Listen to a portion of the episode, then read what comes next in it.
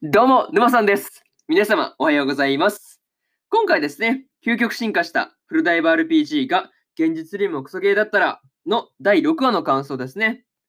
こちら、語っていきますんで、気軽に聞いていってください。というわけで、早速ですね、感想の方、入っていこうと思うわけですが、まずは一つ目ですね、ミザリサ VS アリシアというところで、ミザリサとですね、アリシアのヒロをめぐっての戦いが発生していたわけですが、まあ、ここでね、こう、アリシアが勝つっていうのは、まあ、完全に予想外というか、うん、予想しきれなかったなという感じでした。いや、あれですよね、そもそもこの異端審問家にまともな戦闘で勝つっていう幼馴染って何、なんていうの、その強すぎでしょっていうことを、すごいこの辺のシーンを見て思ったところでした。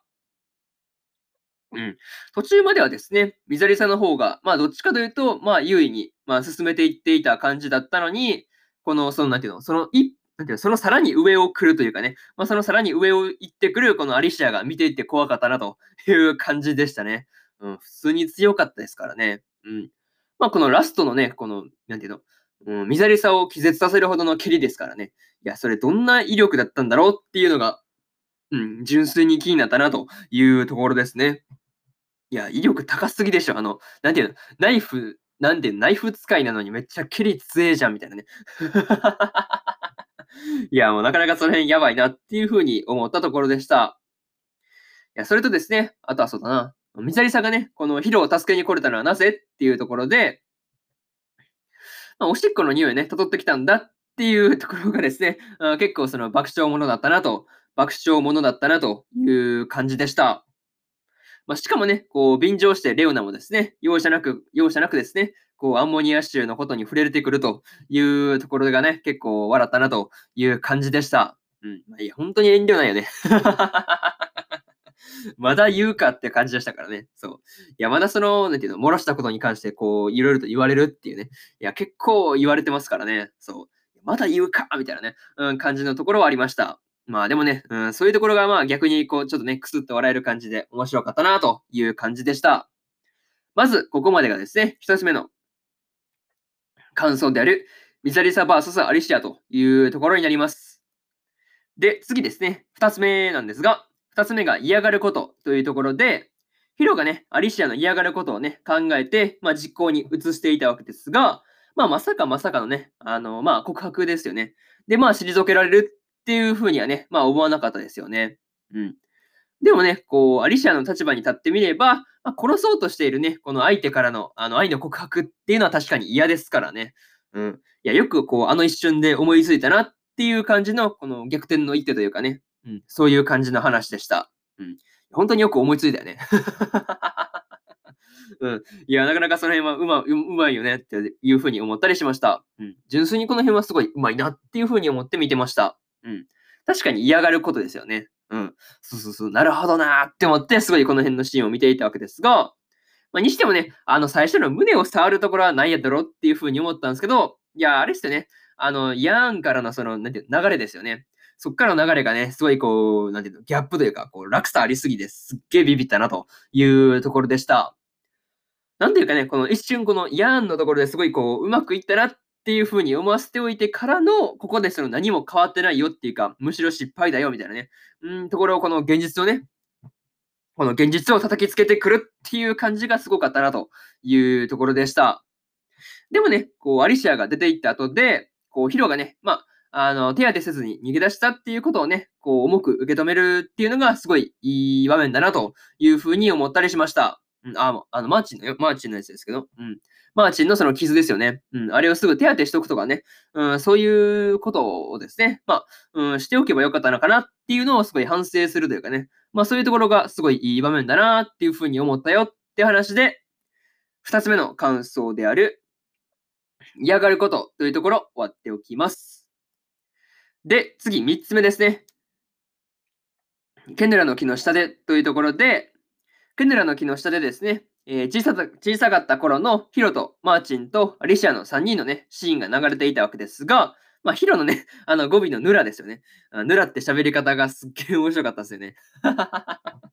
もう今の全然喋り方からちげえじゃんみたいなね。あもう突っ込みどころが満載ですげえ面白かったなという感じでした。うん。いや、今のヒロとね、本当にこのキャラが全然違ってですね、この違いすぎてもう、笑いがね、ほんと止まらないぐらいに笑ったなという感じでしたね。そう。いや、今思い出してもこのヌラは面白かったなという感じでした。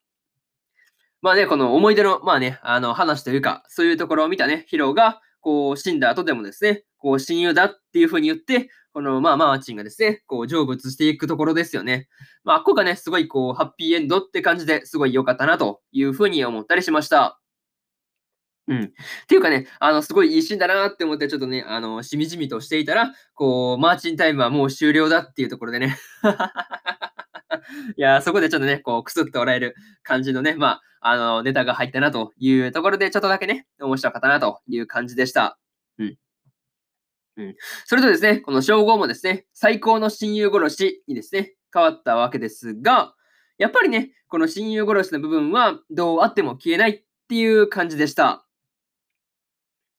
次ね、これがそうですね、変わるとすれば、どんな感じの称号になるんだろうかなっていうところですよね。まあ、そこもね、すごい楽しみにやってくるっていうところで、えー、3つ目の感想である、胎児の下、ケネラの木の下でというところ終わっておきます。で、最後にというパートに入っていくんですが、今回でですね、マーチンが無事にね、成仏していったわけですが、マーチンがね、こう、もう登場しないのかっていうふうに思うと、少しね、こう、寂しい感じがしなくもないというところですね。またですね、こう、アリシアが去った後の、あの、ミザリサがですね、あの、小指くらい切り取ってもいいかっていうところですよね。あれをヒロに聞くっていうところはですね、ちょっとね、こう、いやいやいやいや、それはちょっとダメでしょっていうところでね、ちょっとだけね、こう、笑えるっていうか、そういうところがありました。にしてもね、こう、街が燃えていたっていう描写、描写というかね、まあそういうシーンが、まああって、こう、ラスト終わったわけですが、これがね、その一体何の、なんていうの、こと、どういうことがあって、この街が燃えてるのかとかね、そういうところがすごい気になるなと、気になるなという感じでした。またね、そのアリシアがどんなタイミングで登場してくるのかっていうところもですね、すごい気になるなという話ですよね。うん。いや、とりあえずね、こう次回の話がどうなるのかですね、今から楽しみなところというところで、えー、今回の究極進化したフルダイバー RPG が現実現実よりもクソゲーだったらの、えー、第6話の感想ですね。こちら終わっておきます。でですね、今までにもですね、第1話から第5話の感想は、それぞれね、過去の放送で喋ってますんで、よかったらね、過去の放送も合わせて聞いてもらえると、より一層ね、うん、フルダイブのね、あの、アニメの方を楽しめるかなっていうふうに思うんで、おすすめですという話と、今日はね、他にも3本更新しておりまして、焼くならマグカップもの6話の感想と、フルーツバスケットザ・ファイナルの第6話の感想、そしてですね、バックアローの第19話の感想ですね。この3本更新してますんで、よかったらね、こっちの3本も、3本もね、聞いてみてくださいという話ですね。うん。で、明日ですね、えー、明日はですね、4本更新するんですけど、エデンズゼロの第4、第4じゃない、第5話の感想と、さよなら私のクラマーの第6話の感想、そしてですね、ましろのおとの第7話の感想ですね。こちらと、ダイの大冒険の第32話の感想ですね。この4本ですね、1、2、3、4と更新しますんで、よかったら明日もですね、ラジオの方聞きに来てもらえると、ものすごく嬉しいですというところで、本日1本目のラジオの方終わっておきます。以上、ノーさんでした。それでは次回の放送でお会いしましょう。それじゃあまたね。バイバイ。